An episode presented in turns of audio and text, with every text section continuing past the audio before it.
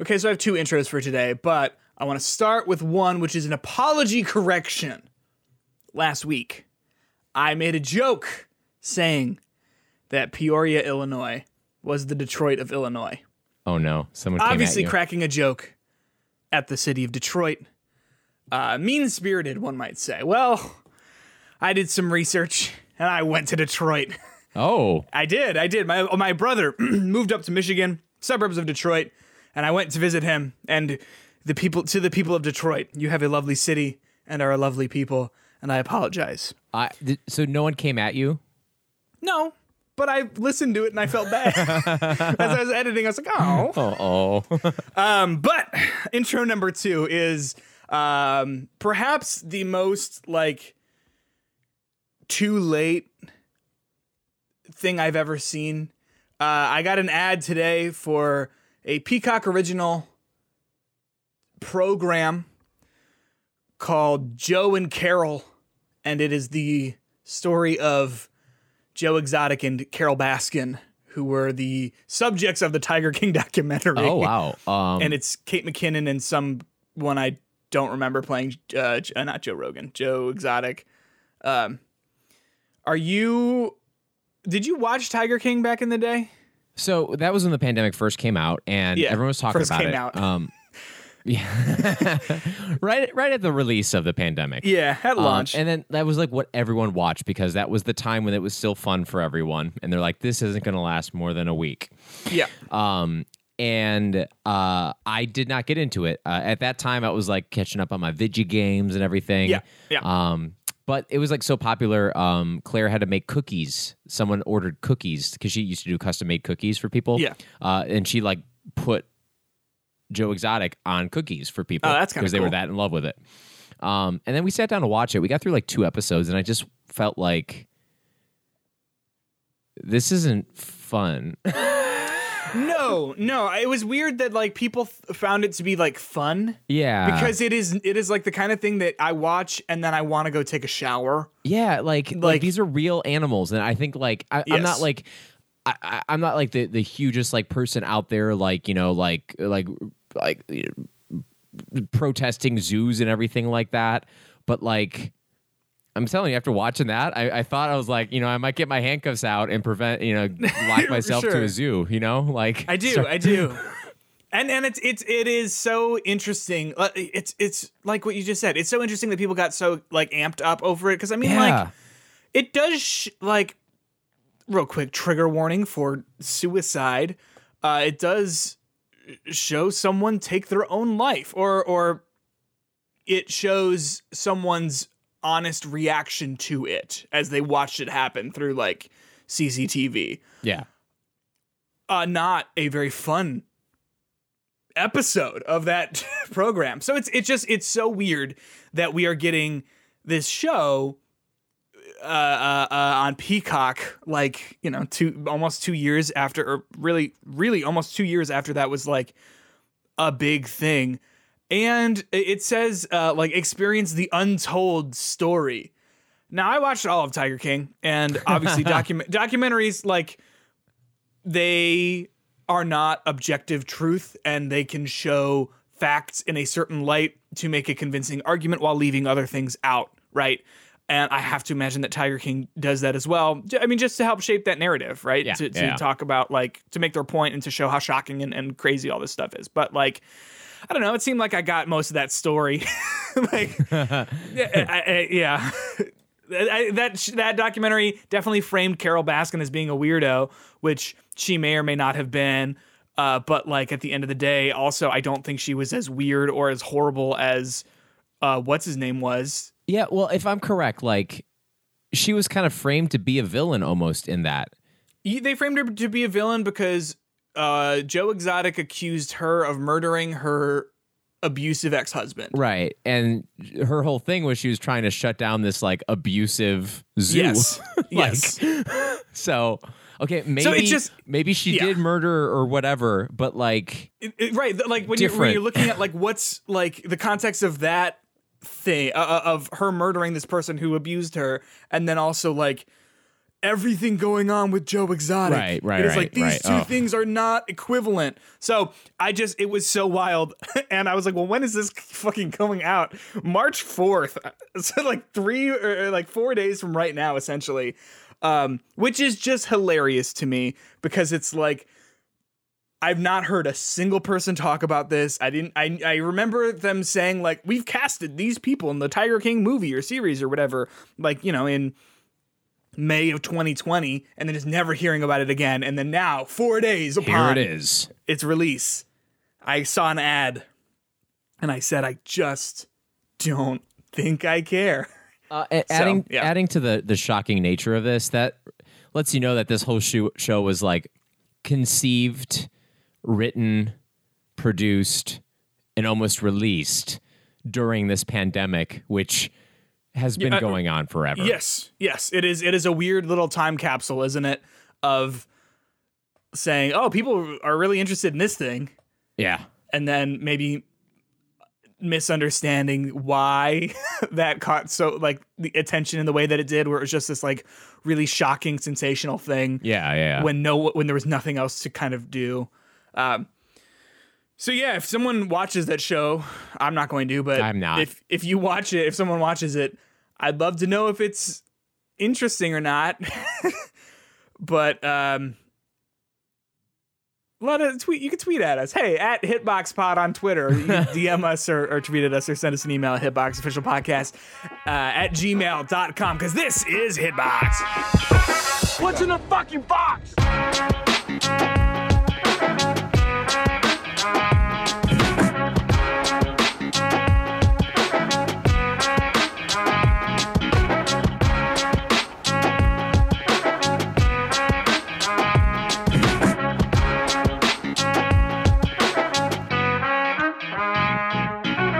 What's going on, everyone? Welcome back to Hitbox for episode number 81. My name is Peter Hunt Spitek, and joining me, as always, is my wonderful friend, co host. I, I was going to say, and partner, but Ah. I'm that sound like there's a new connotation to that word. Well, see, Uh, it was funny because I thought in my head, friend, co-host, and lover was the that was I the was following. gonna say the that, but I didn't know where you were No, I got it. No, don't worry. yeah, okay, it. okay. It's fine. Um, so, you know, listener, choose whichever final You you put the third thing in that. See, yes, yeah. please, please. Uh, Justin Makovich, how are you? How are you doing? I'm a little tired. I'm not gonna lie. Yeah. I was in an airport for a majority of the day yesterday. Yes, Uh, yes. Multiple airports. In fact, three airports. Three? Um, yeah, I was. So I was in Palm Springs Mm-hmm. for uh, Bachelor Boy weekend. Um, I, I think I don't know if I said this before, but Palm Springs is not a beach town. Found that out. I so I my knowledge of Palm Springs is from that movie, and that's about it. There's a movie called Palm Springs. Palm Springs with Andy Samberg and the, I think the person who was the Oh, mother and How worlds come Mother. together. It's like Groundhog Day, right? Yeah, I didn't even pretty think good. about. I didn't. I didn't connect that. It is pretty good. It is. You're right. So, yeah, it was not quite like that for me. Okay. Um, I got through it in one day, but being at the airport forever sucks. Um, I literally, uh, I was in the Palm Springs airport, which is really cool. It was like outside. oh, cool. I've never been to an airport when you get out of the plane, and you're like, n- not like on the runway, like it's just like an open ceiling, birds flying around. You're like, what, what's going on here? oh, that's kind of cool. And so I was there, and then I went to the Vegas airport, which is pretty big, Sure. but I was there for like six and a half hours. Oh, it's just not like on a layover. Yeah, and I like did a lot of. I got my step goal in primarily at that airport. Yeah, I can imagine. Um, and then I got to Midway at like 12, thir- uh, 12 15, and I got home at like twelve fifty. It's a lot of travel. When you were in Vegas, I mean, like, I imagine there's probably not like tables, but are you like, is there stuff to do in Vegas? I Well, imagine I- like so- the Vegas airport is being kind of cool, but I It was actually there. I mean, there's like slots everywhere because it's Vegas and I mean, everything. yeah. So, uh, not a big gambler like that. But I walked around, found the food I wanted. Payway was the answer. Um, Mm, and uh, then I like found a place to sit, and I had my my Switch and I had my uh, work laptop, and I was going to do some work. But for whatever reason, I kept shorting out the charger that they had Oh. on the chairs and I went to multiple ones but every time I like plugged my stuff in it just like shorted it out and I'm like I'm breaking the airport so I ended up my computer ended up dying uh, really early in this whole process so I couldn't do any work and let me tell you not the worst thing in the world Yeah, I mean, like, w- given the options of like do work in an airport or just sort of hang out, I'm probably gonna go with a hang out And I did, Uh, and I did yeah. hang out. I hung Yeah. out for six six whole hours. six, yep, six whole hours.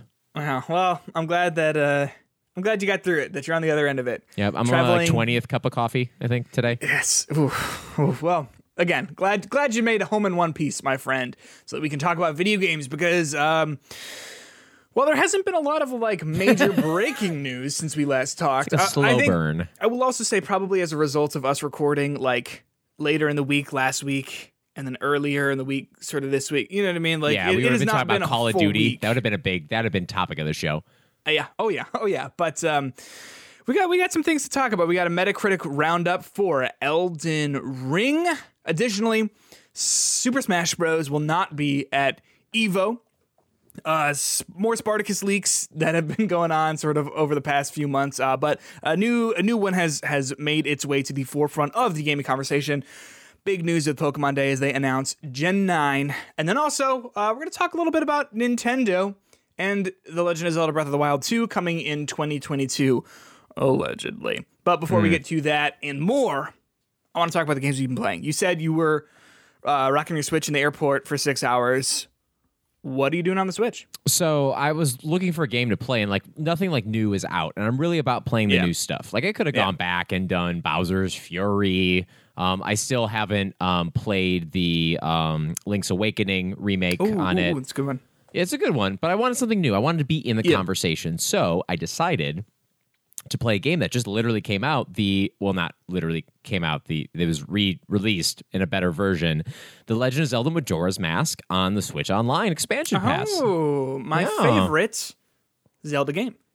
Now, before I get too deep into this, did Hmm. you ever play it for the 3DS?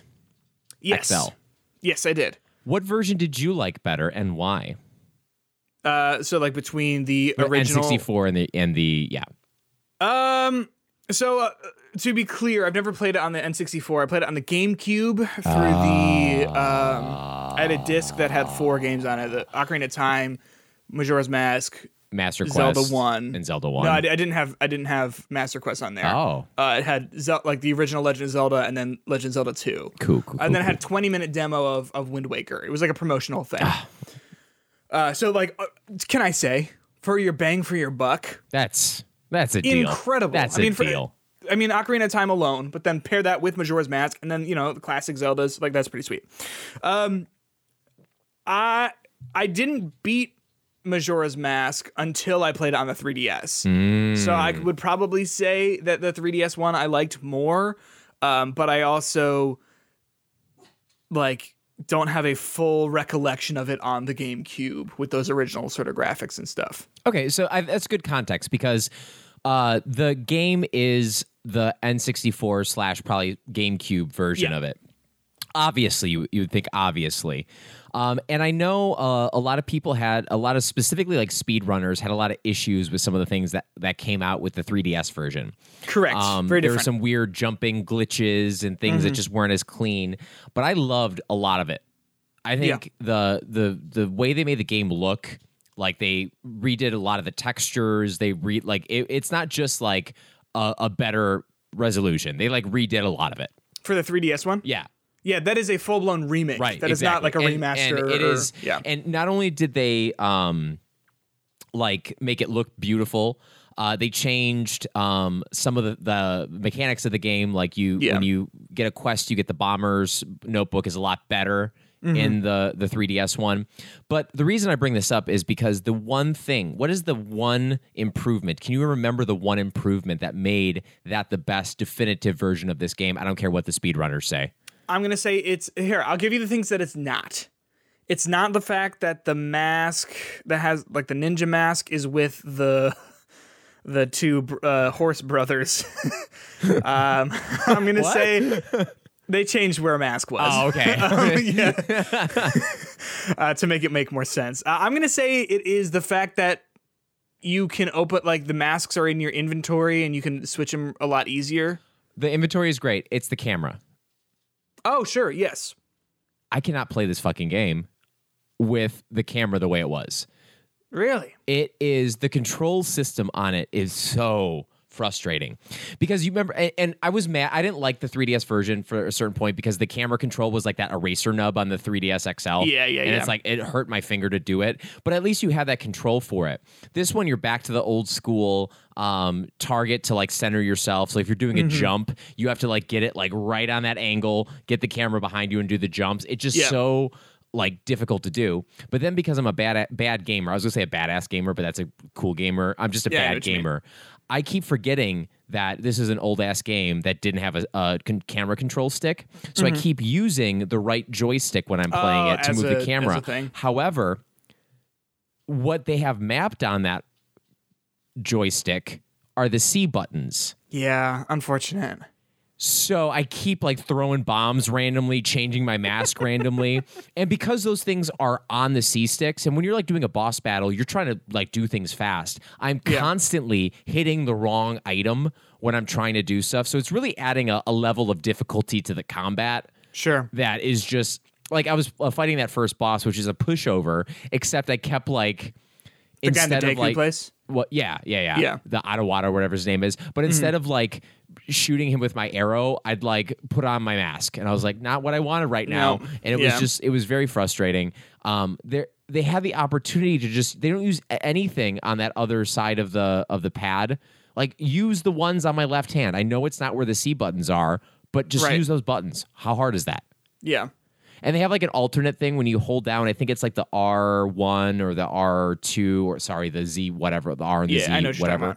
Um, and then you can use the um, uh, uh, what can you use? The like buttons instead Hmm. Okay. to do that, but it's just like an extra button press, and it's just like, why, why are you not using the buttons on the Switch, guys? Yeah. You it, you made it for the Switch. Change the controls enough. Give me a damn camera control. Thank you.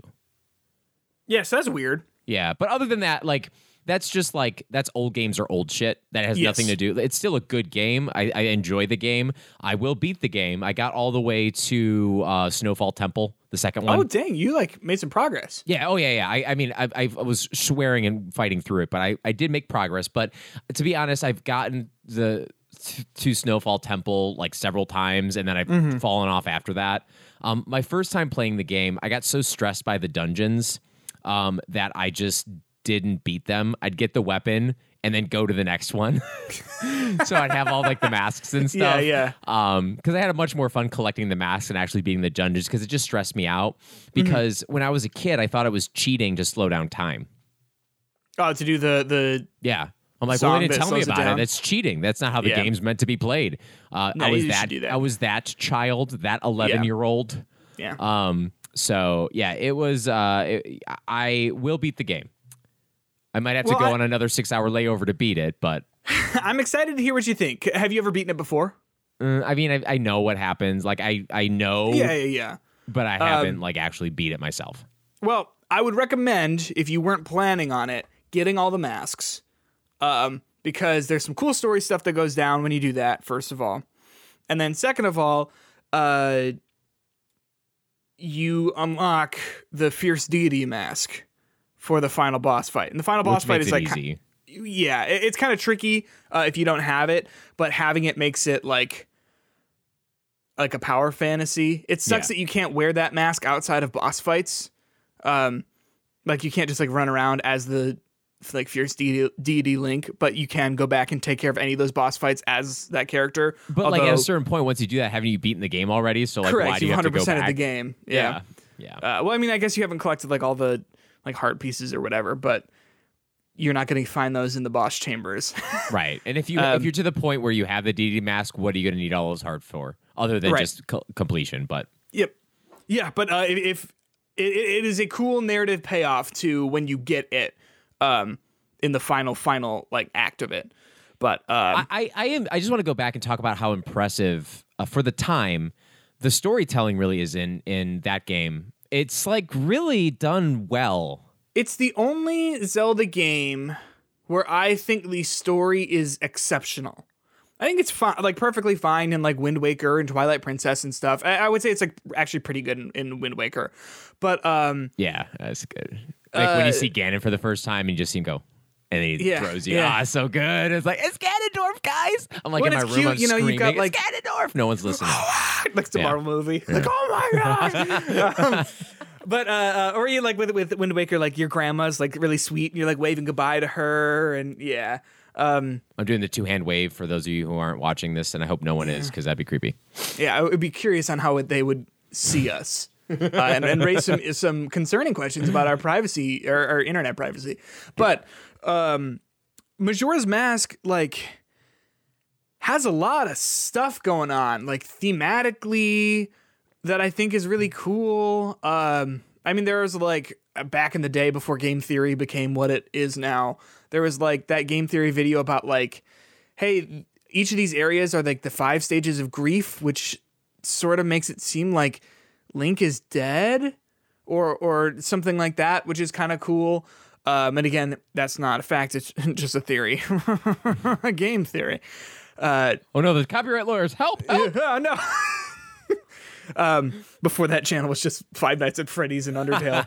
uh, but like, yeah, um, I, I think the also like the quests, the quests are really interesting, uh, especially given that it is all on a cycle, on a loop, right? You have the there is probably my favorite quest in the game is I don't I'm not sure if you you're familiar with it. the marriage one. the marriage one, Yeah, yeah yeah. um, where basically a fully grown man gets cursed by a witch and he turns into a child and, and he's supposed to get married in two days, uh, the day that the world ends.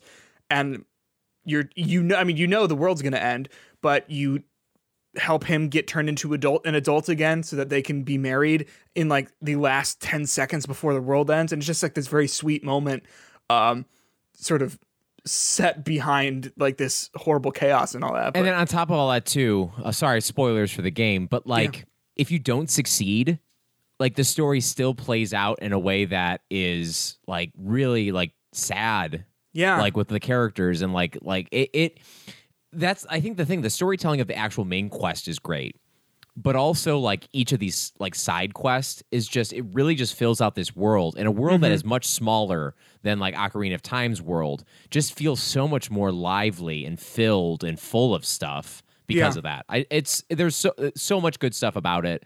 Um, uh, minus the controls, but that's again, old games are old. it is it is a it gives me hope for Breath of the Wild 2 in that regard because I think this was one of the first I mean, there are there are only a handful of direct sequels in the Legend of Zelda series. Um, and this was I, I think one of the first. Obviously there was like Zelda 2. Well, Um, but that I think that was like a prequel. I don't know. Yeah, and like know. with all those Zelda games too, they have that, that BS timeline, but like literally like Ocarina of Time is like same assets to the point of like Right. Yeah. And it's just it's cool that you take like okay, you have this very traditional Zelda game, right, with uh, with Ocarina of Time, which established what a traditional Zelda game is, but then you have the direct sequel which is just gets really weird. Um and like I know a lot of people don't like it because it's so weird and, and the time mechanic is stressful and, and all that sort of stuff. But at the end of the day, it has such a poignant message about all sorts of different things. Um, and Breath of the Wild obviously is I mean like the hottest thing on the Nintendo Right, Switch. right. Um, I even that might not be true with like Mario Kart and whatever, but uh, it is extremely popular. And because Breath of the Wild 2 is a direct continuation of that story, or or it seems, um, you you hope that maybe they get a little weird with it in the same way with with Majora's Mask. Oh, that'd be so that'd be so cool if there was some kind of like mechanic, not like a time loop mechanic because we're done Yeah. with that. yes, Twenty twenty one is finished It- that for full- a while. it was- we're, was we're full of it. Okay. We're Yeah. okay. Um but like it's just such a well designed game too. How they like do checkpoints and dungeons and like story Mm-hmm. beats that like can kind of pause things in the middle of it, and how just seamless like a lot of that stuff is. I, I I think it's so cool, and I also think the lesson about like if you're the hero, you can't do everything at once. You can't fix everything. You cannot Yeah. do everything. You cannot solve every problem in that game in one run, mm-hmm. which is maybe stressful to people, but it's also like I mean, it's cool like real life message though about yeah, like yeah. yo, sometimes you can't. Sometimes you're, you're not gonna be able to fix all this. But and you and you you stop you stop the moon at the end and eh, there's still things that go are wrong in the world below it. You, you, Well, not, it- yeah. and, and also like you stop the moon in the end, but what timeline is that? Is anyone's are anyone's problems fixed? You know, Did, does anyone know that you did it? No. I mean, I, you know, Link is not the kind of person who does it for for fame and glory and whatever, but um, you know, there are still problems. Right, right. Um, but you know, life carries on, and I think that's cool. So that is our discussion of Legend of Zelda: Majora's Mask. I will be curious to see what you think of it as it goes on, Uh, because there are some things in the second half of that game that I think are pretty cool, and I think a lot of people are like really familiar with the first half just because, um, I think people tried it and then bounced off. And you know, only got to that first half, but the second half with the uh, I don't remember what the temples are called, but like the sand temple is pretty cool. The- yeah, the the the that's a cool mechanic with again I I've gotten like to the what boss like not boss the midpoint weapon for all of them. Yeah. Uh, and what's what's the last one? Oh, the Zora one. Yeah. Um, that one's that one's really cool as well. Uh, and then the final the final freaking act is dope. But I digress. I'm uh I'm still chugging my way through Horizon. My some steam has been let out Yeah, I of that hear it by engine. your voice. Um, it's just like I'm liking it more than I liked Horizon Zero Dawn, but it just makes me feel like maybe this type of video game should be done. Maybe we've we've gone as far as we can go with this type of game. Um, and there are exceptions to it. I really liked Ghost of Tsushima, but like I, I liked Assassin's Creed Odyssey. Okay, I mean like I liked it like a decent amount, but at the end of the day. I don't really remember a whole lot of it. Um, it I remember it more of just being a pretty good one of those games, you know, of just like an open yeah. world collectathon.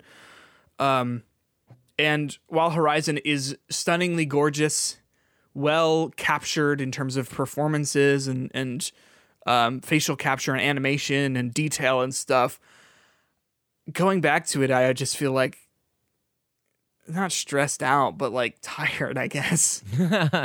Um, I said last week too that I, I hadn't made it to the Forbidden West, and I think that's actually not true. I think I have been in it.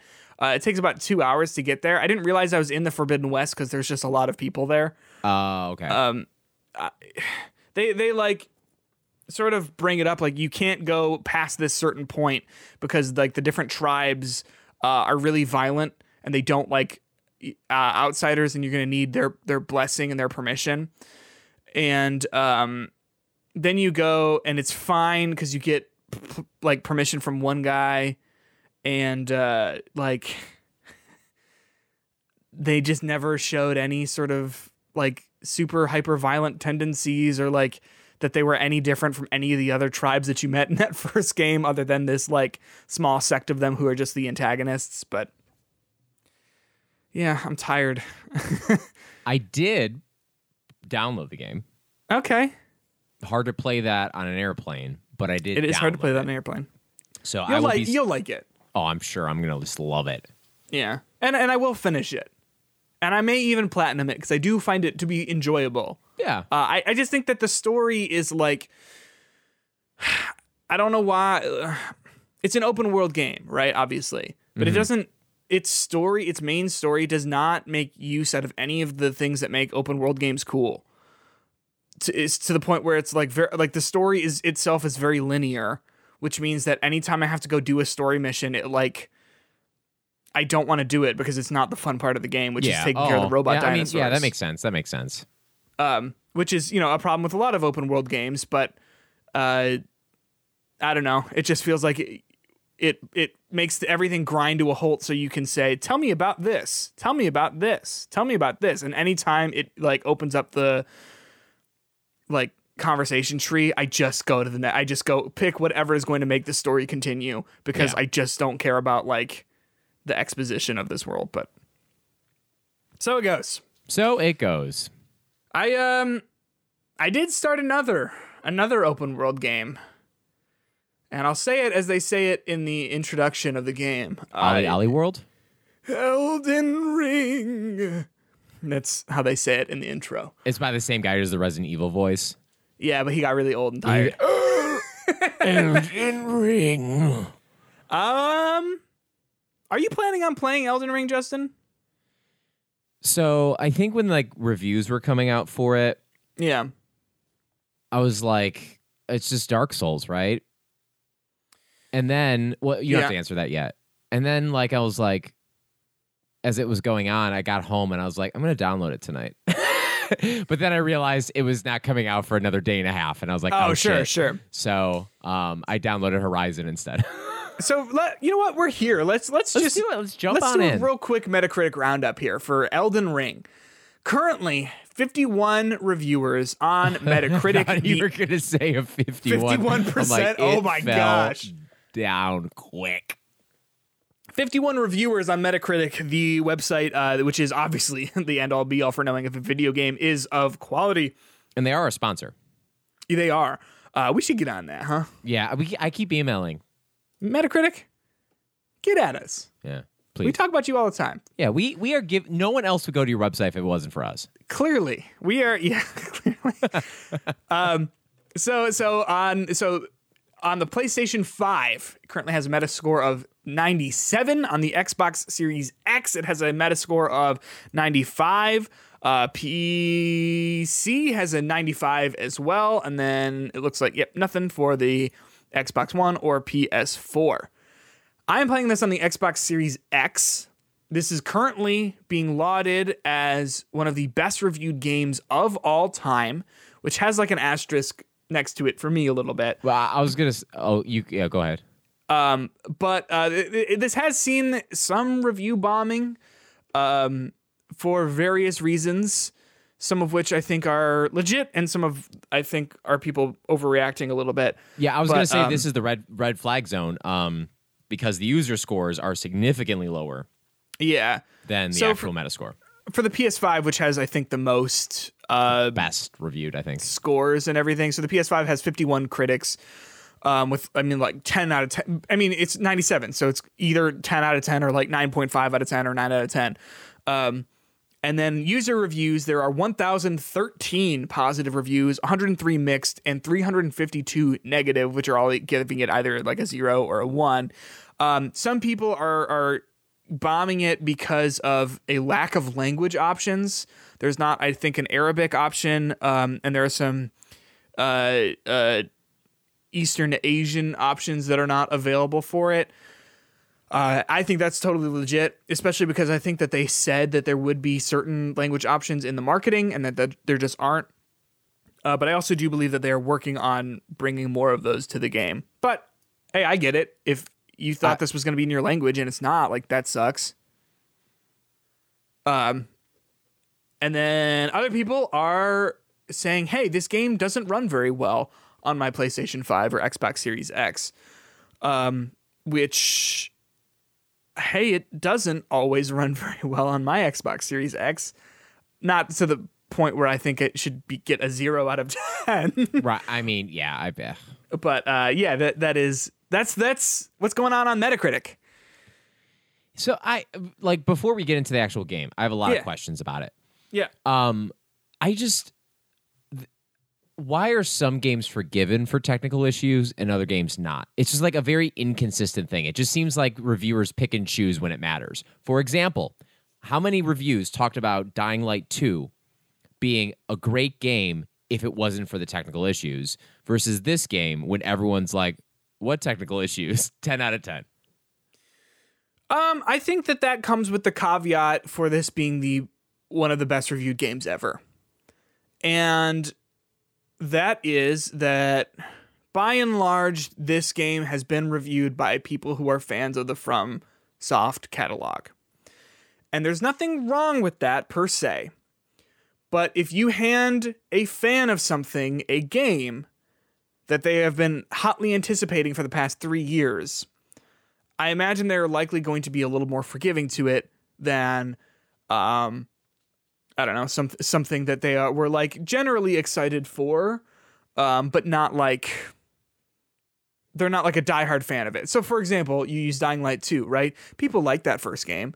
Uh, and, and it has a diehard community, but I don't know how much of the diehard Dying Light 2 community uh, consists of uh, games journalists. The right? reviewers of it. Yeah, yeah, yeah. It's Correct. Probably, it's probably sure- few and far between.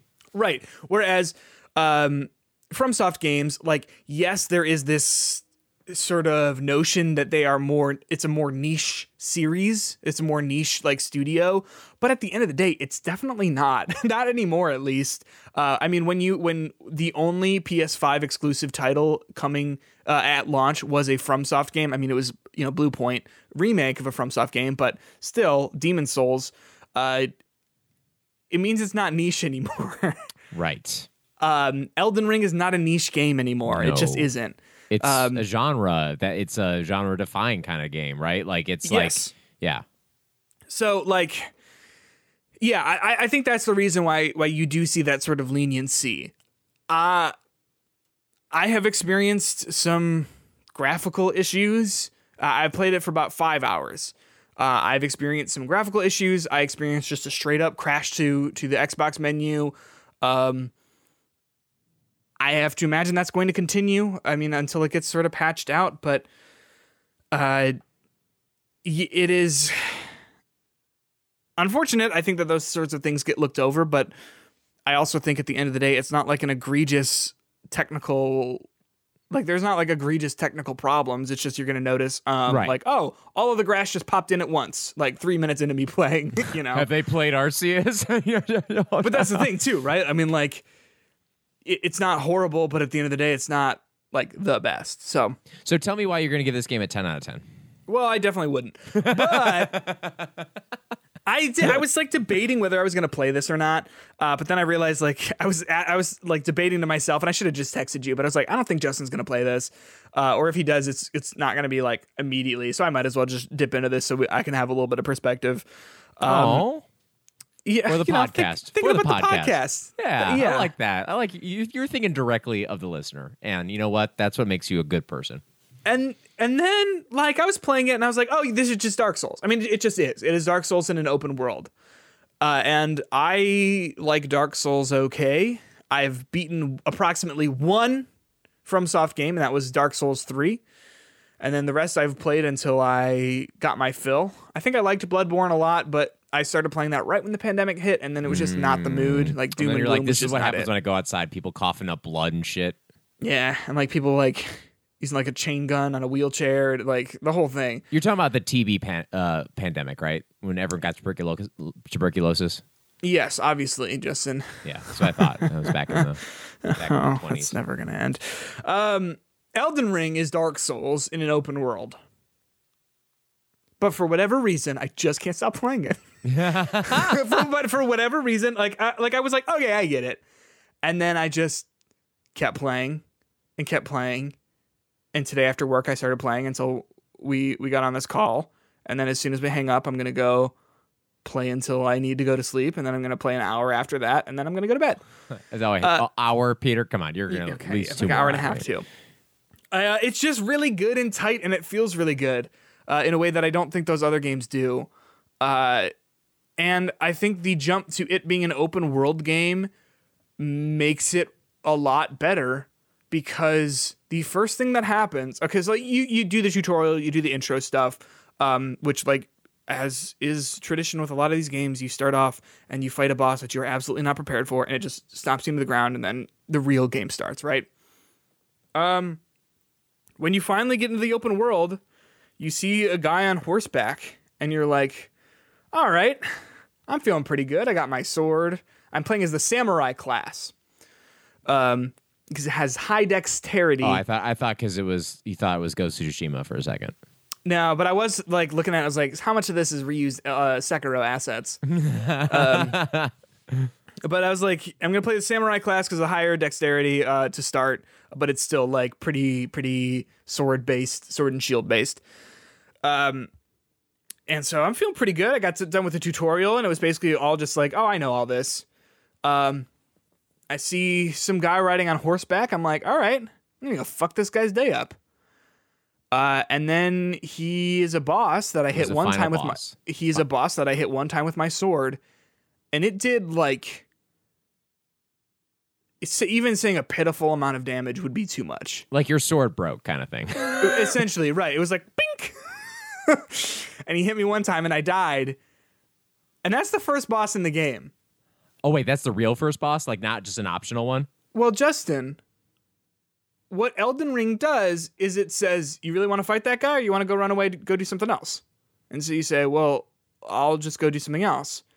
And then you're sort of like wandering around and then you come across some enemies that you can fight and you fight them, take them out. You're like, all right, I'm feeling pretty good. And then you move on. And then you either find enemies that you feel like you can take on or you come across enemies that are like, you hit one time and you're like, oh shit. And that's how you get your way through the game. Where if you are taking on enemies that you feel like you're properly equipped to take care of, you move on. Uh, like you you continue. But if you run into something that it's like, okay, it's gonna take like eight or nine hits to kill this thing, and it's just one of them, and it's not a boss, it's just like, like an entry level foe. Um, then you dip and you just go somewhere where you feel more equipped, which is really great it feels really good because it like I have no idea what the what the main path of this game is, but I'm tackling things as they come and I'm taking care of like character uh, I'm taking care of enemies that I feel equipped to handle. I don't know if I'm going in the right direction, but like the fact that I'm still fighting enemies that I feel comfortable fighting means that it feels pretty good. And that's I think to me that is what solves my issue with FromSoft Dark Souls games. Yeah, because exactly. As much as you as you tell as you can say to someone, oh, you can you have your choice about how to go and where to go. It's still really a linear game. Yeah, it is. Um, you got to progress through the level, and like eventually you're gonna get stuck on a boss or stuck on a part or an encounter, and you just have to keep beating your head against it. Yeah, over and over and over again, and that's where you get frustrated, and that's mm. where it's not fun. But for a game as big as this, when when you get that when you run into that wall you can do that a couple of times but when you get frustrated you can choose to do something else you can tackle it a different way you can get more weapons you can come back later get more experience or yeah. i'm sure in some cases you could just power through because like the thing is basically the first time you hit an enemy with your sword you should or whatever you're using you should know like is this a, an enemy that i should be taking care of like i should be able to deal with or is this someone that i should leave and come back to because it's like if you can take care of an enemy in two to four hits, then you're you're in that sweet spot. But if it's anything more than that, it's like you're gonna have a rough time with this. Yeah, yeah. Uh, at least that's been my experience. I've killed two bosses. I killed like Mad King Pumpkin or something like that. Mad King Pumpkin. I really hope that's the name. it, it is not. Is far, it David S. Pumpkin? It's like from it the SNL skit. It is not David S. Pumpkins. Uh, it, Mad King Pumpkinhead.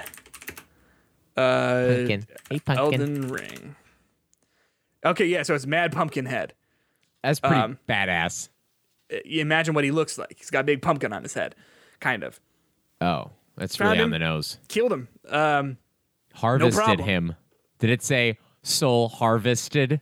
L O L. No, it says like foe slain or something like that. Oh, okay. Um, and then I, I took care of some other boss who was like like a canine knight or something like that, and he's running around on all fours. Uh, took me some took me a few tries to take care of that, but killed him. Got a really cool big blood knife that I that I use now. Um, it is a good game, and and as someone who is like kind of over the whole Dark Souls thing, uh, this is absolutely the direction they should be taking it, which is just the same shit that they've been doing over and over and over again, but um, opening it up so that its level design is less obtuse than its mechanics are. It's cool. I would recommend it for anyone who like likes the idea of these games, but just none of them ever really clicked. Now, I like the exploring of the worlds because again, that's my favorite part of the game is when you get to a new area and it's like, what do I do here? What's going on yeah. here? Where where are the corners? Where are the things? Um, how is is it like interestingly designed the open world? How do they kind of like get that cool Metroidvania ish feeling to some of the level design. Uh, I would not. I mean, I've always sort of taken issue with like people calling Dark Souls like Metroidvania. I, I understand what they mean by it because you just you get to a certain point in the level and then you kick a ladder down and now you can just like immediately climb up there. Uh, I've not really experienced any of that because it's just been going from one place to another. Um, I'm in I'm in a little castle area right now. I'm doing a quest. There are I mean the previous like FromSoft games have had quests where it's like bring me back all hey, these things, but this one's uh, you like souls, right? But this one is a little bit different, um, where it's like a little bit more straightforward with what quests are, where it'll like be a character who says, "I need you to go here and kill all these people and come back." I need a Right. giant pumpkin head. Can you get that for me?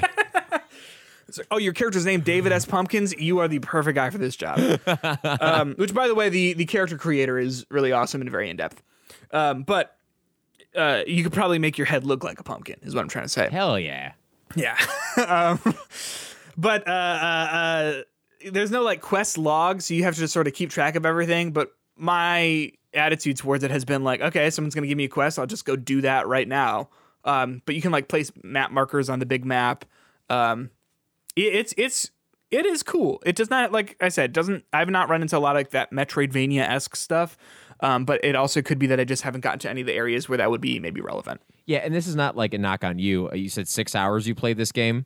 Yeah. I heard this game is like fucking 80 plus hours. Six hours is a drop in the ocean. Yeah, yeah. Um, you, ha- you haven't even gotten to the Forbidden West yet, right? Uh, Precisely. Yeah. Uh, but this game is so cool because for me, like as I've said before, I'm the kind of person who plays a FromSoft game until it stops being fun. Until I, I run into that wall where I'm just like, well, I can't beat this, uh, and, and I've gotten my money's worth out of this. But if I just keep playing it where it's like, well, this is too hard, I'm gonna go somewhere else. Oh, this is too hard, I'm just gonna go somewhere else. Like, I don't know when I'm gonna hit that wall necessarily. Do, do you know what I mean? Yeah, and if you if you do eventually find that wall, it could be quite some time. it will be fur much further in than the you know 10 hours or Yeah. 15 hours i played of sekiro where i was like all right well at this point it's just too hard yeah. Um.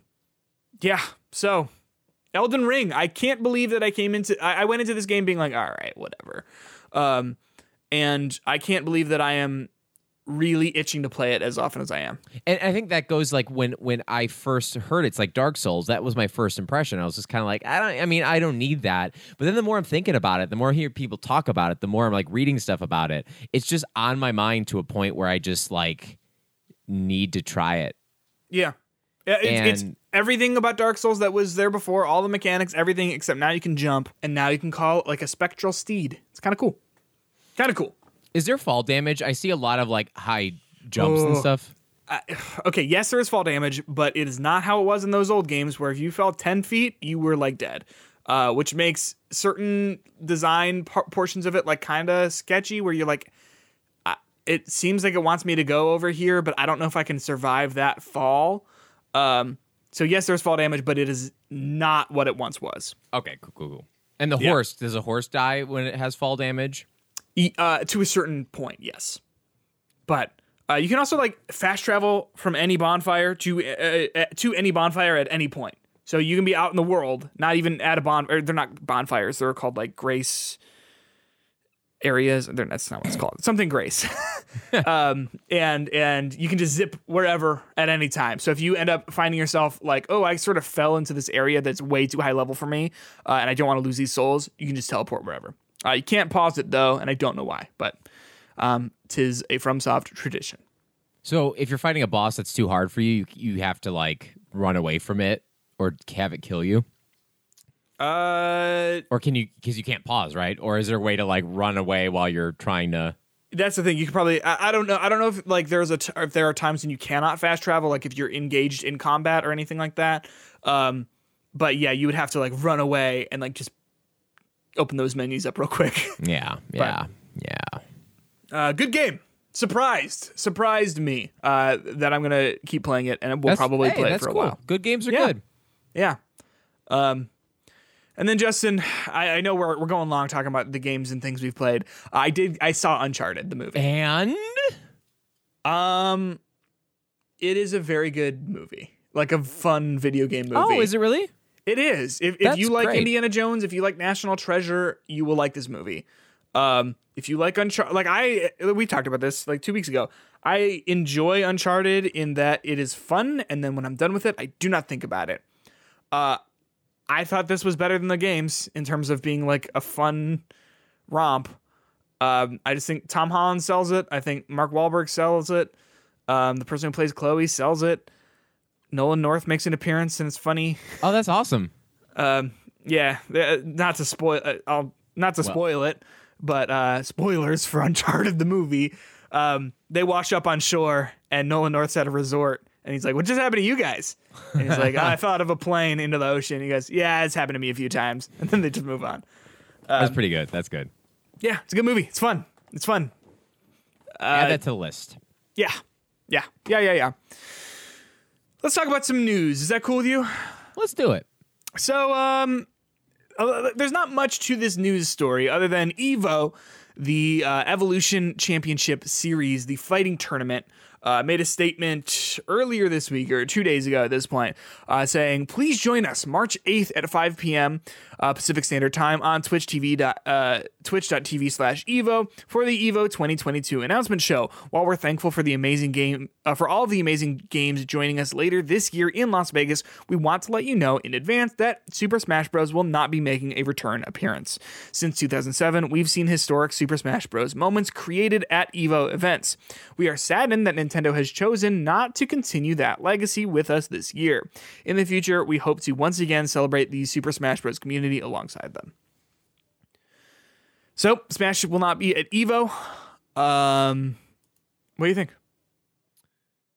Um, I think it's dumb uh, for Nintendo. And like to be clear, Nintendo has al- has always been difficult with giving its you know properties to things to use and stuff like that. Yeah. Always difficult. Like I don't know exactly know how the whole Evo thing works. If the Evo co- company pays Nintendo to have the game played there, or what. Um, or if they get a portion of the entry fees, or if they get any money for it. If they get no Yeah. money, that's probably a problem. But if, regardless, it is free advertising for your game. And Yeah. last time Evo was there, I believe Smash was, if not one of the the highest played game or viewed game on Twitch when it was out. That sounds right. I mean, And people go crazy for Smash. right, people love Smash, and even like the uh, the melee before they got rid of that, or is it melee? Was it melee or sixty four? I think it was melee.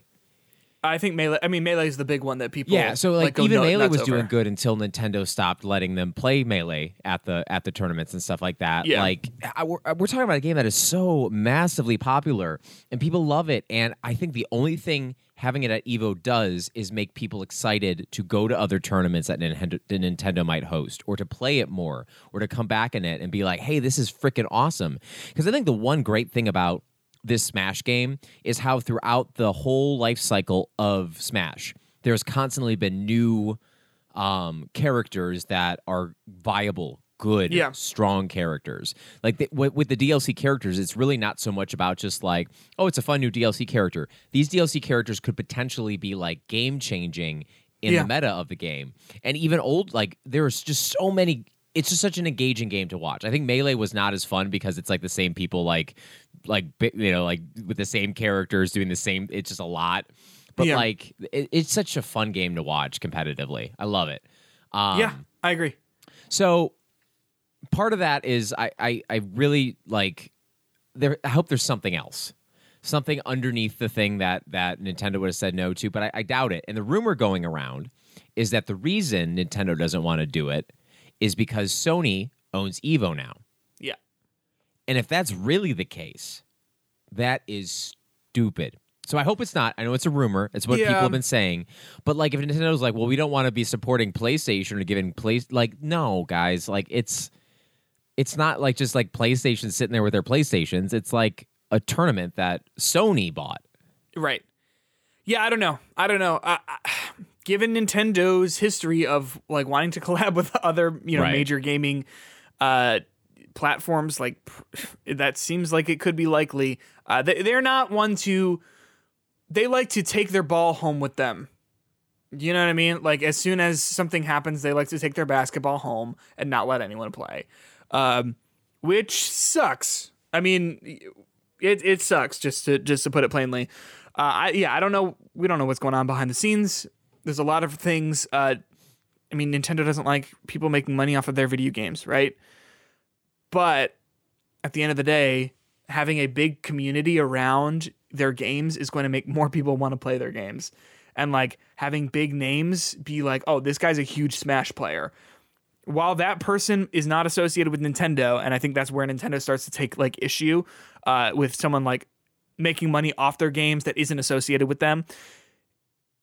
While that is true, like people are going to watch that person play and be like, yo, I want to play that game. So then they go buy the game. Uh, I think a problem they would have with Evo doing things like Melee is the fact that I have to imagine a lot of that is either emulated or it potentially promotes people emulating their games because of there's just not great ways to play Smash legally. But that's also on Nintendo for not providing those resources. So, uh, yeah, I uh, I think it's a shame, but I also think that Nintendo will potentially see the um if they continue doing this sort of thing, they're going to see the effects one way or another about like what happens when they cut off places for their communities to uh, live and breathe. Yep. Yep. And and I mean, again, that's how you build community. And Yeah. you know. It's a shame. it is a shame, but um, I mean, PlayStation. Boy, do I love Nintendo. do though. okay. Three switches in my house. yeah, Twenty it's- Joy Cons. that's a that's a lot. I'm gonna need. I think I said this like a few episodes ago. I'm gonna need new Joy Cons for what is slated to come out uh, later this year on the Switch. But I uh, talk so a story for this weekend. Um, Yeah. uh, one of the games I played was Mario Kart Eight, right? okay, And I almost lost it while playing Mario Kart oh, because we were playing and like two of my friends were like, "I can't, I can't play." I was like, "Why?" And they're like, "I keep drifting to the left," and I was like, oh like, gosh, Are you kidding me? Like I but like those are the OLED Switch Joy Cons. Those Oh, were really? the the I recently bought the the uh, Skyward Sword Joy Cons. Mm-hmm, so like they were my good Joy Cons. The one that I bought, like the ones I bought so they could work. I was so furious. Like I was just like swearing. I like it totally like killed my vibe for a sec because I'm Oh, like what, like I was so mad. Turns out there's a function on Mario Kart 8 uh, Motion where controls? you can accidentally do the movement controls. yeah, yeah. And both of my chuckle fuck friends Just had it on. had it on and they're like laying on the couch like off to the side yeah it's drifting friends Yeah, yeah, yeah, yeah. yeah. Okay. Well, I'm glad that that is not the case because that's I'm like too. those are new. Those are like yeah new, oh new. yeah and from what we were talking about before like they said like with the newer ones they've been like iterating to like fix them and make them better and i'm like this has not even been four months for, Yeah. for these like that would be ridiculous so yeah. Well, that's crisis averted i'm still happy they're not Yeah. drifting Well, uh, PlayStation, the uh, Jeff Grubb from VentureBeat, and I think he's on Giant Bomb with his uh, podcast Grubbsnax, uh, has some things to say about PlayStation's project Spartacus. Um, there's not like any solid new news that he has to share about it, other than he's saying that it is pretty close to actually launching. Uh, what that means is unclear. He goes on to sort of say that um, something is going to be happening at the end of this month. I don't know if that if he means February or if he means March, uh, just because we're you know like right here on the edge. Uh, but he also says that he is not clear as to whether or not something happening this month refers to something happening um, in public or if that is a behind the scenes sort of thing. Um, but I mean, we've been hearing about this for for a long time. Uh, we will see how it goes down, but um, yeah, I, I, think this is going to be a 2022 thing. If Oh, yeah. in the next month or so here, they're at least gonna. It seems like they're gonna announce it pretty soon. Yeah. Yeah, and like from uh, so I mean the specifics of some of the stuff that he said. There's three tiers of which you knew about. One is 10, one is 13, one is 16. Um, I think he, they called them uh, uh, Essential, extra, and premium. Essential being Wow. 10, Great extra being 13, premium being. were this by, 16. by the by the people who gave you um, uh, Kingdom Hearts. It seems like they're just Hey, Well, straight maybe- up, No, that would be like the integrate uh, plan. Uh, Kingdom Hearts has some whack names, but I think that the name Dream Drop Distance is so fucking hard. Like, I think that's cool. Uh, I don't know anything about that game or the series other than I think I don't want to play them. But right. um, yeah, yeah, not great names for the Project Spartacus here, which, uh, if you're not familiar, dear listener, is uh, the PlayStation solution to Game Pass, allegedly. Yeah, and so he was saying for the premium offering, you get like EA Play type of game download things, so you're not like it's more. uh, He he said specifically, um, uh, uh, he quoted say you get full game trials. I don't know if that's for every single game that comes out, but it's like that. Um, then he goes on to say you also get classic games and streaming. None of the other tiers will have cloud streaming except for the, the highest one. Uh, you also get classic games, and he doesn't exactly know what classic games is, but again, none of this stuff is necessarily like shocking for like what we've heard before, but it does seem like he has specifics. Uh, he he has a proven insider, so I would assume this stuff is is close down the pipeline. I don't think those prices seem ridiculous. I, I thought I thought this could potentially be a very expensive service, but ten to sixteen. Yeah, I mean, I pay 15 for Game Pass. Yeah. So, um, I don't know if I would. Uh, it, it depends on on what these prices actually end up being. Uh, I don't know if I need this because Game Pass is so good, and from what it seems like, they're not doing. They wouldn't do like day one, you know, Yeah, first party titles in the way that Game Pass does. But uh, this is this is all news about this. I think is interesting, and I'm just ready to hear it officially and see what the actual plan is. But because the only thing I'm going to do is spend more money. So take it. Yeah, yeah.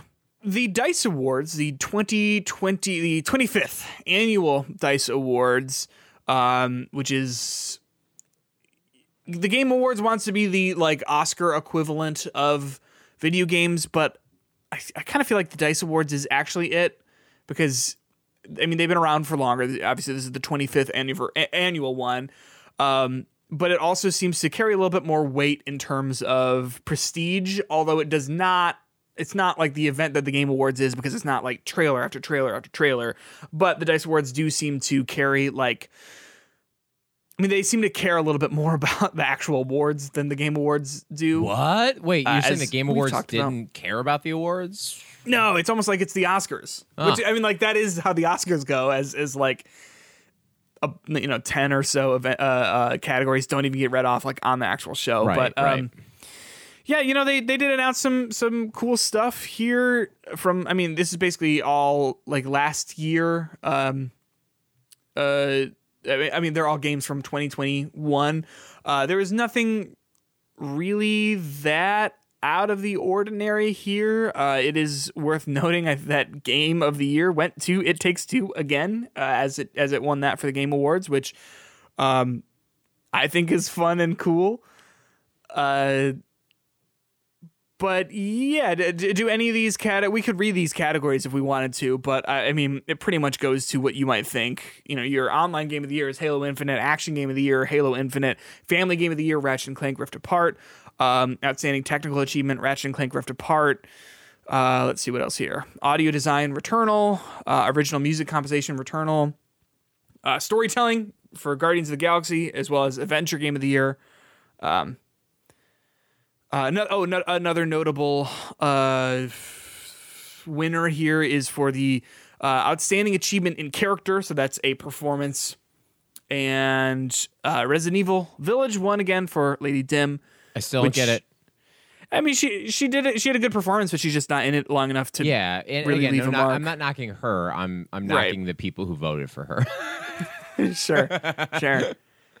Uh, yeah. So, what do you think? A- anything here uh, outstanding or or noteworthy that that wasn't that we didn't sort of touch on? Um, I, I no, I think uh, it, it's it's pretty like a lot of the games you would expect to do well did well. I think it was interesting. Uh, action game of the year went to Halo Infinite over a game like Returnal. Um, It seems like Returnal was I mean, it had some of the the music and audio stuff, which I think is is greatly deserved. But um, I still think that game did not get the kind of award recognition. Really, kind of across the board from the, not across the board. I mean, it was what our top one, but like from Game Awards and Dice. Yeah. It didn't seem like it got what it deserved uh, personally, and that's for someone who wasn't like it wasn't in my top ten, but like critically, like I believe that game was like amazing. It did well. Yeah. yeah, it did well. Uh, I think that people.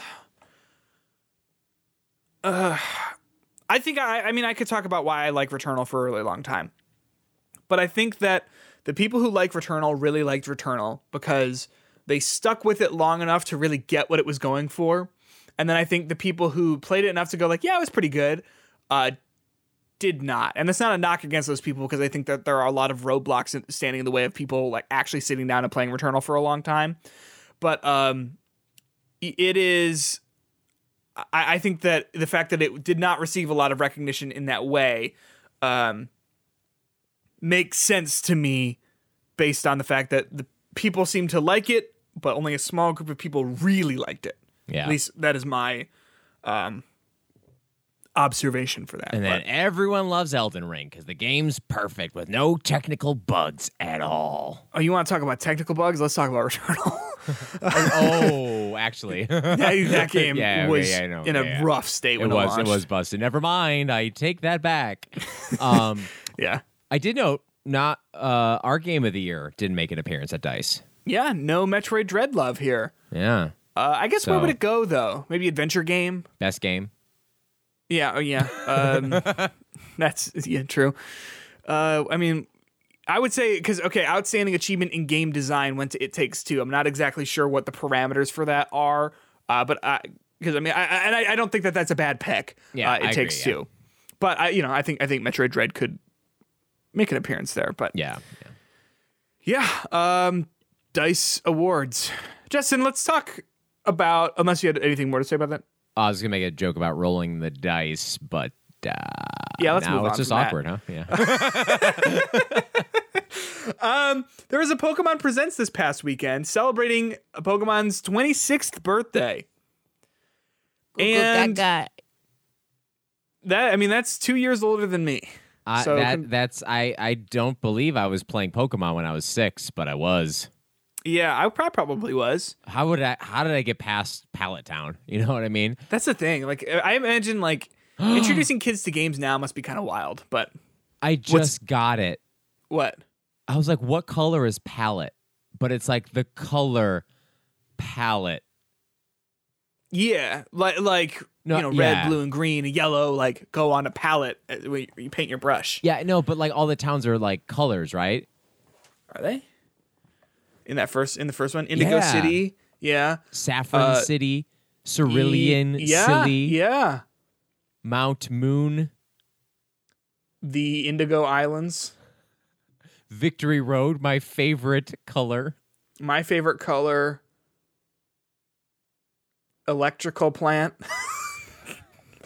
um. Well, to to so I, I I went into watching this Pokemon Presents with like low expectations of just Oh, no, like I no dream of anything happening. it starts with you know Pokemon Cafe Mix and Pokemon Unite and just some uh, Shaymin's coming to Pokemon Brilliant Diamond and Shining Pearl. Shaman, by the way, top tier Pokemon in That's terms the, of that's cute the little hedgehog dude, right? little hedgehog dude. In terms of being a cute little Pokemon that I would very much like to exist in real life. That I could have it sit on my little lap and I would little pet its little fur. Um, it's a legendary Pokemon. I don't know its stats. I can't imagine that it is particularly powerful, but what a cutie, right? It just cuddles real hard. Yeah, yeah, and that sometimes that's all you need from a Pokemon. So you know, like your standard stuff, and then they go Pokemon Legends Arceus, uh, the Daybreak update, and they said it's coming today, and basically, uh, it is there is a mysterious mass outbreak of Pokemon that are popping all over the Hisui region. Uh, did not seem to be interesting enough to draw me, someone who didn't really like Pokemon Legends Arceus, in. But I am aware that you hopped in.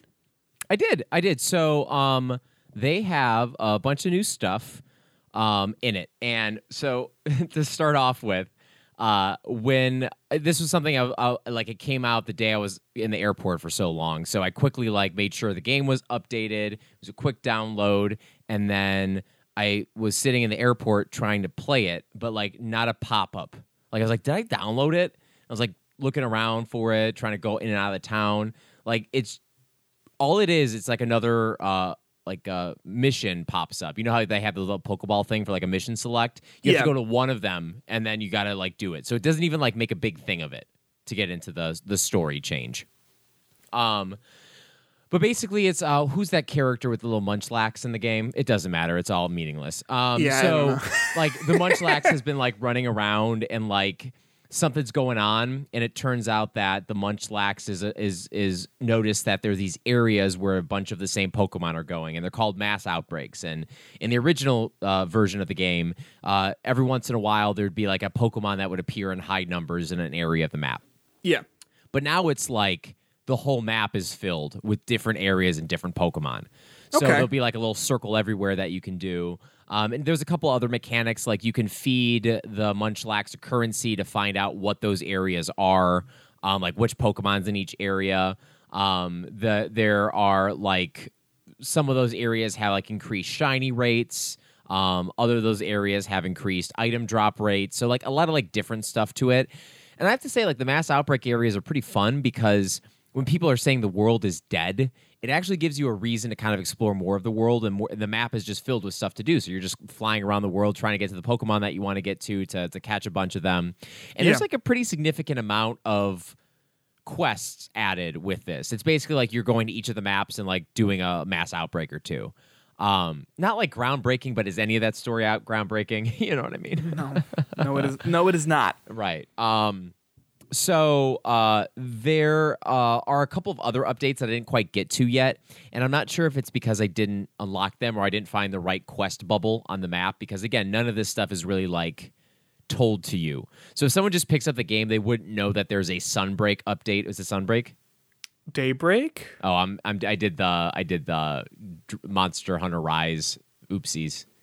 Oh, is it, it's called? What is that called? Is Theirs that called the Sunbreak? Daybreak update. Wait, theirs is the Daybreak update. Yeah, and then this is the Daybreak update. Oh wait, day, is it Daybreak? What's the other one? One is Daybreak. One is the okay. What's the other one? The the uh, Monster I, Hunter I simply don't know. It's like Sunbreakers or something stupid like that. It's like very similar, which everyone's like laughing about because like it's the same game but not. Okay. Um, so some of the other things. This is from the IGN wiki that they released. Um, they have a, a new uh, berry, an Aguav berry. Uh, that helps with the mass outbreaks. They have these things called the Path of Solitude training ground challenges, uh, a tailored battle for each Pokemon, Path of Tenacity training ground challenges, fight tough opponents in three consecutive battles, uh, new uh, Coronet Highlands balloon challenge, Eternal Battle uh, Reverie, uh, face formidable foes in your dreams, similar to the Battle Tower in other Pokemon games. So they added a bunch more like battling stuff to it. So I mean, to have a battle tower in this game, pretty cool, right? Like Yeah. just to have more of the battling stuff. Yeah. Again, I haven't played it enough, but um, a sizable amount of stuff. Um, some might say this should have been released when the game came out. Um, maybe I'm one of those people, uh, but I like the game still. It's Sure. a fun game. Mm-hmm. I understand people's complaints with it. I still think you should buy it if you like Pokemons. I, I, I don't disagree. I think if you are a fan of Pokemon, I mean the odds of you liking this are pretty high. I ended up just being someone who didn't love it, but uh, I mean, my sister who's like super deep into the Pokemon battling stuff. Uh, I was talking to her about this, and she's like, "Oh, like I'm in love with this game. It makes sense. It, it is very fun for people who like Pokemon."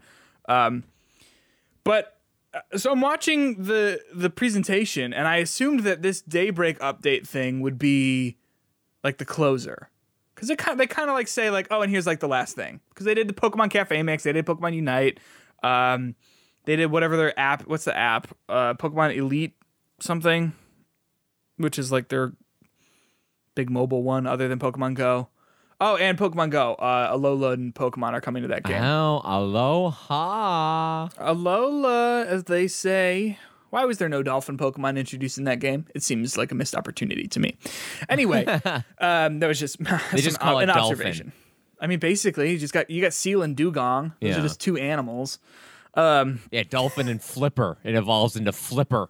yeah, yeah. Anyway, um, and then they're like, oh yeah, and then here's this, and then there's like this little trailer with um some like a like security guard. yeah, some like night watchman like looking through a bunch of stuff. It was reminiscent to me of like those old uh ads for Pokemon that would be in like the the VHS tapes of like a bus driver squishing a bunch of Pokemon on a bus into the cartridge. You know what I'm talking about? Into the cartridge. Yeah, I remember that.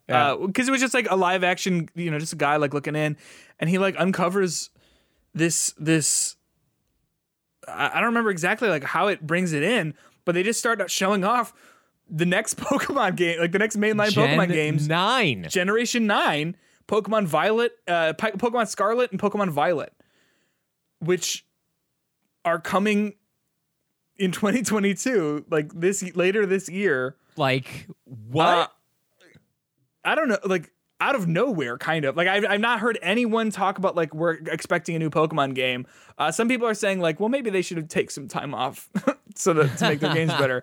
Uh, as you know, there's been like a lot of critique on that, but uh, it, it is like the next mainline Pokemon game. It's it's set in the the present day Pokemon timeline. Like not that timeline really matters, but like set in what you would imagine Pokemon games are set. It's not the the past one of like Legends Arceus, but it looks like it's using a lot of those mechanics from Pokemon Legends Arceus, but in just straight up a traditional Pokemon game where the the location is like based on Spain, which is kind of cool.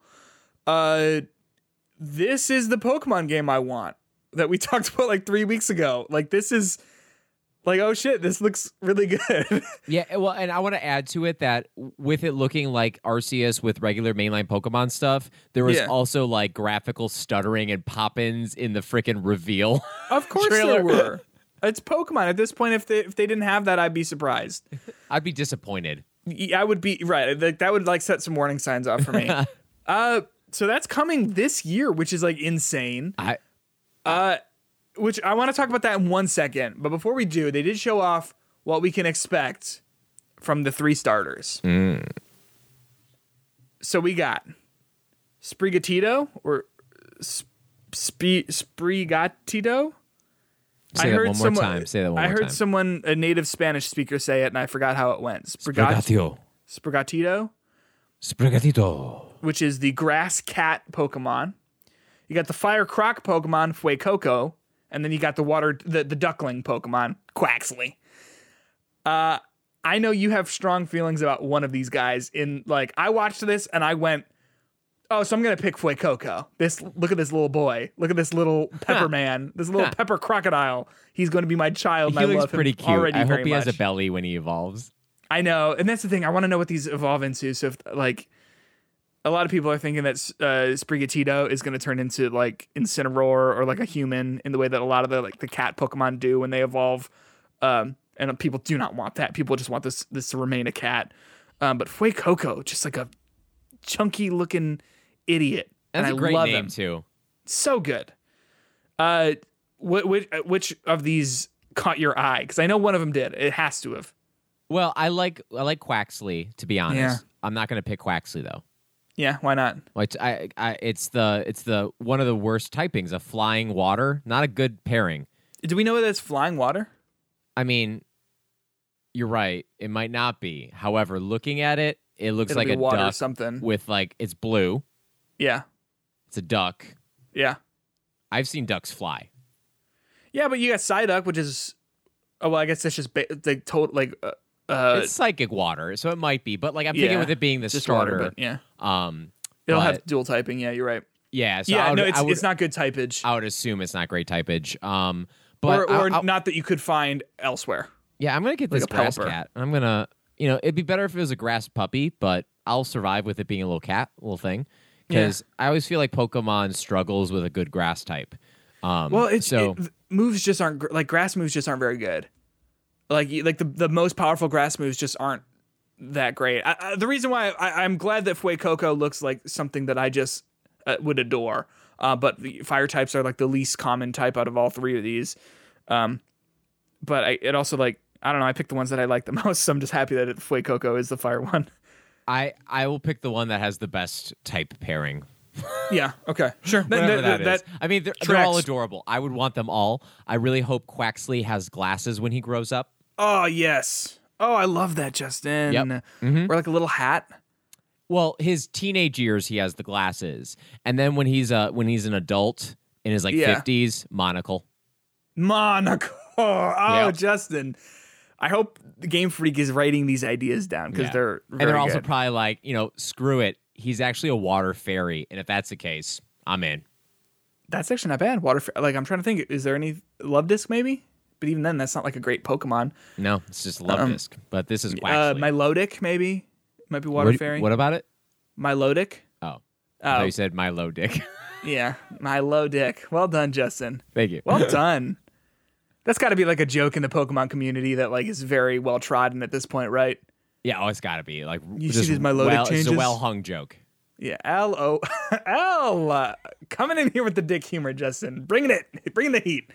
Um, so okay, so this is supposed to come out in 2022, which, um, I mean, Pokemon is not afraid to just r- make a game, right? Like, like just pu- publish a game. Because I remember when when Legends Arceus was like announced, and they were like, you know, early uh, January 2022. Everyone was like, well, that will obviously be pushed based on the footage, and then it just wasn't. Um, so I'm I am willing to believe uh, that this is going to come out in 2022. Would you believe that this that you will like this more than Pokemon Legends Arceus?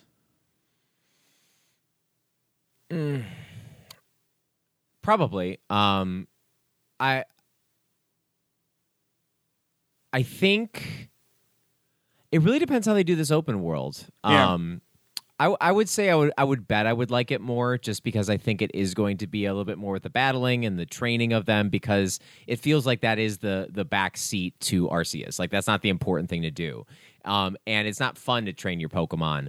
They don't have breeding capability. Well, okay, I, that sounds odd when I say that, but it doesn't seem like you can breed Pokemon in. Arceus the same way and like have that kind of stuff. Mm-hmm. Um, trading is not the same thing. You can trade in Arceus, I think, but like it, I don't know. It's Yeah. just like I, I think I will. I think because I I wish my fiance would be playing with me because I do like doing that together. Like when we have that same moment, like when we're like going through the game at the same time. Yeah. and she could be playing it, but it's like I don't know. It's just better with the little differences and stuff like that. So um, I would say I'll probably enjoy playing it more. Um, as long as they take the good stuff from Arceus and put into the new stuff. But how do they know what the hell was good in Arceus when that's they're the thing, right? this game? Like because it, it's coming so soon. Like you, th- we we all sort of assumed, and clearly we were right about like Pokemon Legends Arceus. While it is, it is a standalone game, it is testing the water to see where this series goes next. Obviously, that's that's correct with with what this game looks like, but uh, is has there been enough time for them to like internalize and decide like, oh, this is where we need to take this? Uh, I don't know. I don't right, know. right, right. Uh, for me, like for me, I realized very early on in playing Le- Pokemon Legends Arceus what I liked about it and the stuff that I was like, this needs to fucking go. Um, right. So m- maybe they had that same realization pretty quick into the process, but also I don't know because they also made the rest of Pokemon Legends Arceus, which I didn't Yeah, love. right. So we'll, we will see. I think I will adore this game.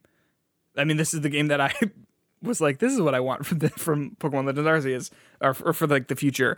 Uh, so follow up question for you is someone who did like uh, Arceus, which by the way, in the direct they called it Arceus, which I've heard it both ways. I've heard it both ways. I I don't I, I don't know, but Pokemon officially called it Arceus. I don't know, whatever. Um, do you see a reality in which, like, at the end of the year, your top ten, you have Pokemon Legends Arceus and Pokemon I don't know, Scarlet or Violet, whichever you choose? Uh, no. Um, I I would assume it'll be one or the other. Because one will do it better than the other, right? Right, right. It'll be hard to put two of those games on there. I mean, I, I just don't expect them to be like the same. Um, Right. Like I think they'll be different enough that they'll it'll, it'll be a worthy conversation to have about like which one is better. Um, but I mean, I, I think with how tough this year is going to be, I'll have room for one Pokemon game, not both. Yeah, that's fair. But I, do just love Arceus. I can't. I, I, am now 30 hours in, and I just keep playing it. Yeah. I was I- like, I'm I not like- going to play it during this trip. Uh, granted, they did come out with a new down the update, but like I was Yeah. still like half that time just like doing random stuff too, and just getting Pokemon and filling out the Pokedex. I am excited for this. I am like delighted to see that this is happening so quickly. The worry, as we just talked about, is like, well, how will they know what what is good and what isn't?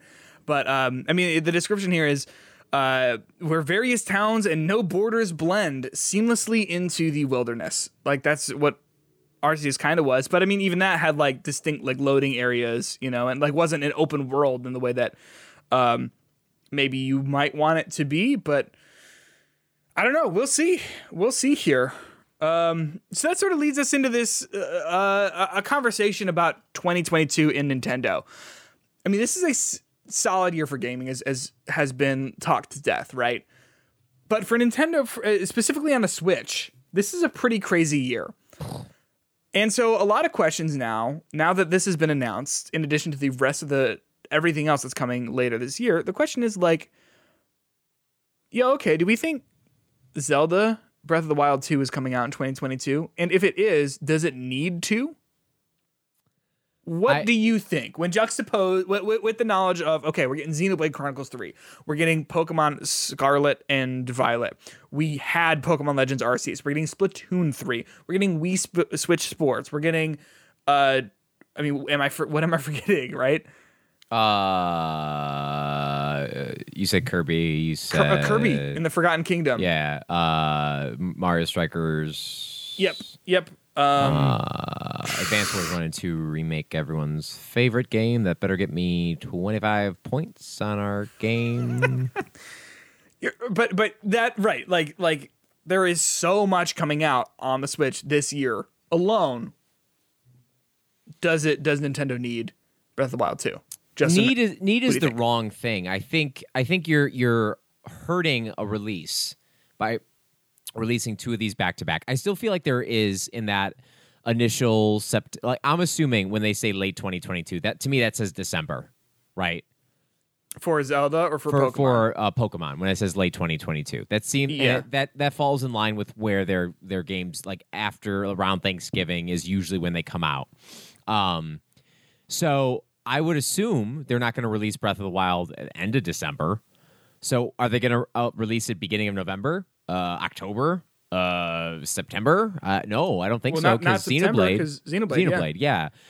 Um, or are they going to save it to a, a time when you know you say that this year when there's not as many other things out, like a January game or a February game or a March game? Um, for 2023 like Yeah. pushing it yeah, because I mean, think right now. I keep complaining about how Arceus came out, and that was a great time for it to come out. Mhm. But now there's nothing. on the switch yeah So is there going to be that Arceus slot that that is Breath of the Wild that kind of fills that up? That'd be pretty cool. Maybe. uh, because we, don't know when to expect it, right? We just know 2022 is what Right, they have right. officially said.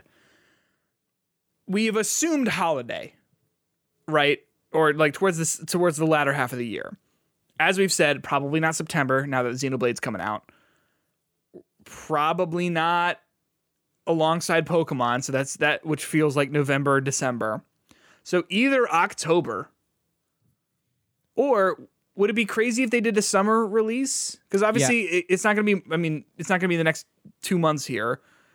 But I also feel like they're going to want to build that excitement and hype up for several months, and it would be weird if they were like July, which is yeah. you know yeah. Not that five it months, needs four months more away. hype, but I mean, the game doesn't have a name yet. And I know Right. it might be because of spoilers, but what are they going to say? Uh, Legend of Zelda: Breath of the Wild 2. You're playing as Zelda, you know, like like what is Exactly. it going to be? Yeah. Um. So, I I mean, Splatoon's coming out. When is that coming out? we don't know, but you have to imagine summer, right? That sounds like, a summer game to me. Then you have the Advance Wars. Then you have Kirby: The Forgotten Land in March. Then you have, um, uh, what else? Uh, Mario Rabbids Kingdom Battle Two. is that this uh, year? Yeah, Yeah. Mario Strikers. Mario Fuck, Strikers. dude, there's so much coming out on the Switch. Like, The there's Wii a Sports, lot. or not Yeah, Wii Sports, but like- yeah.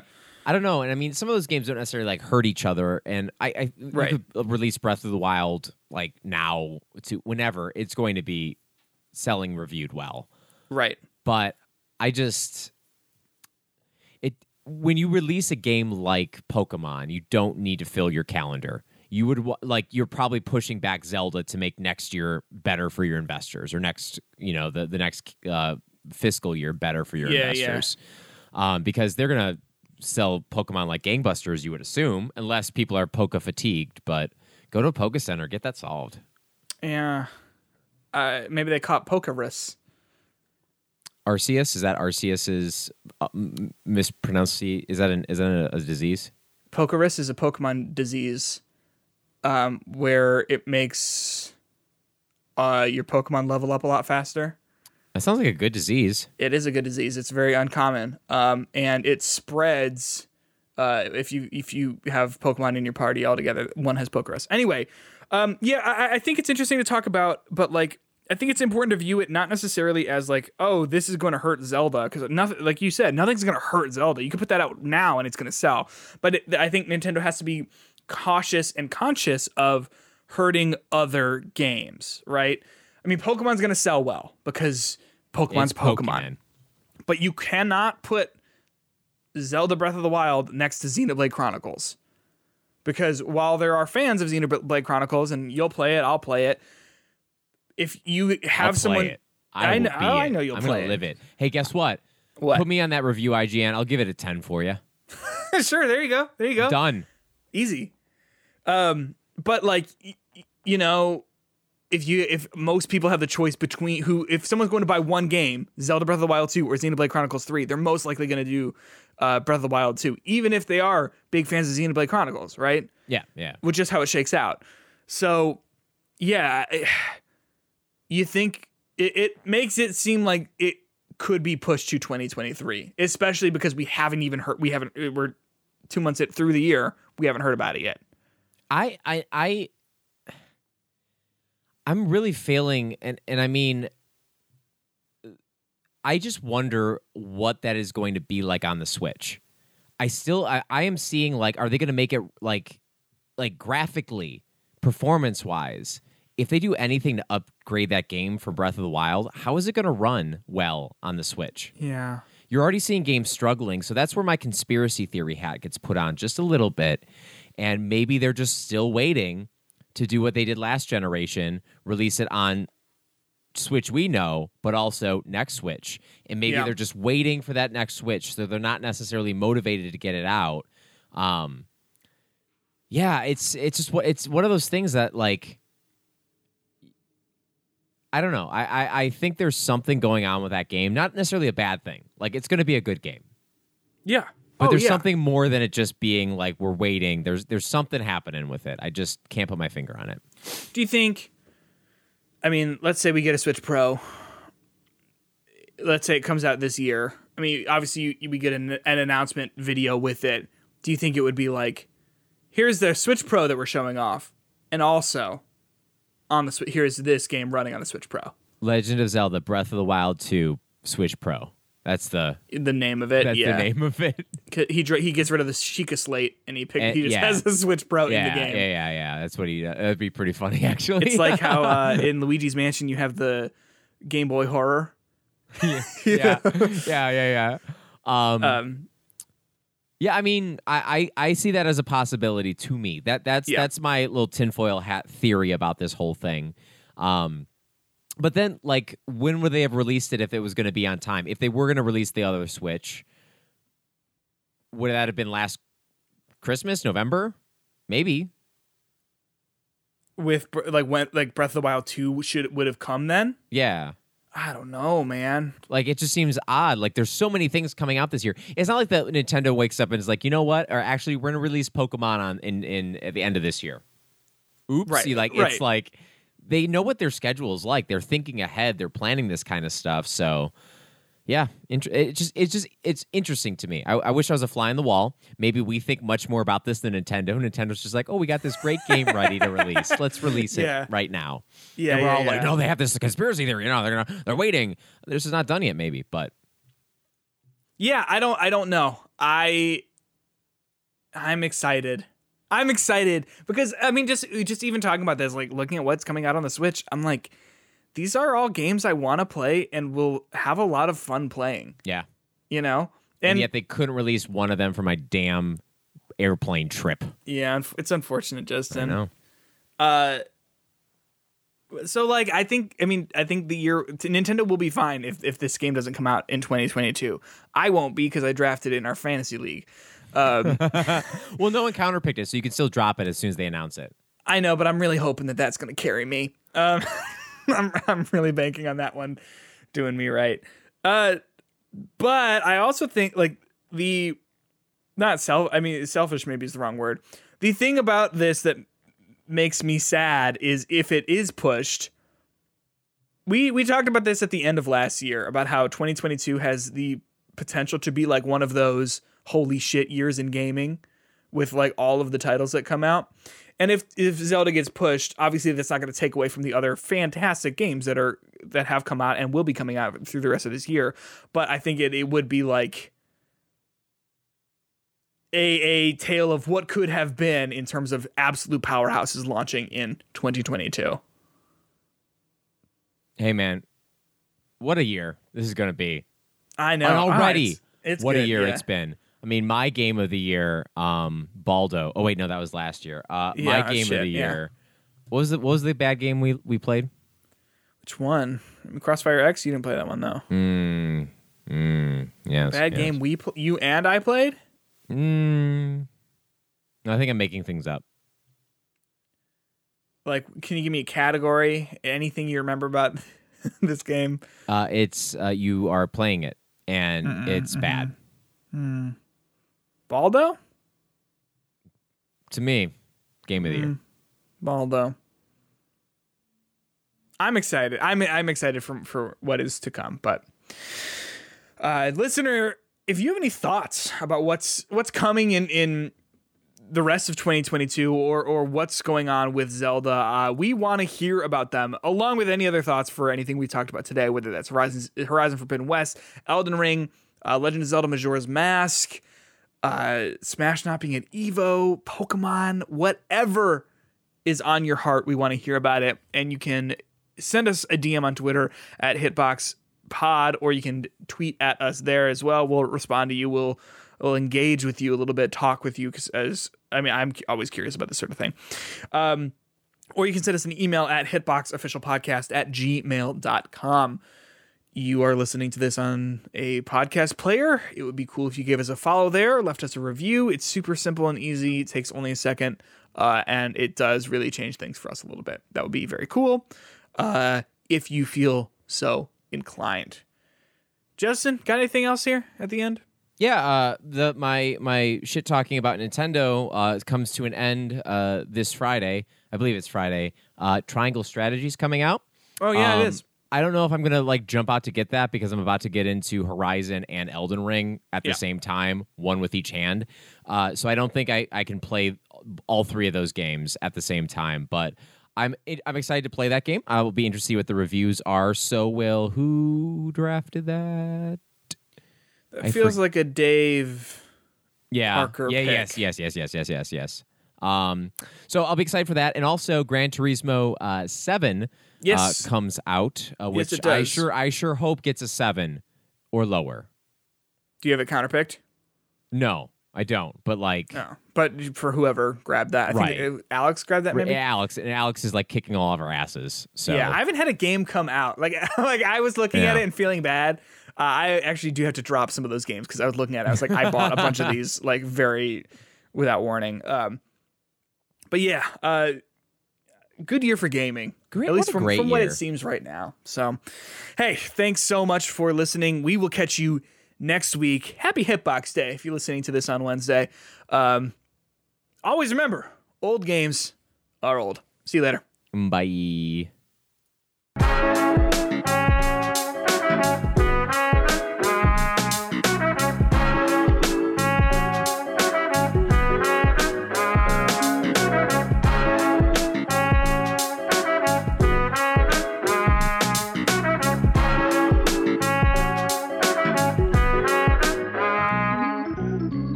I'll stop recording.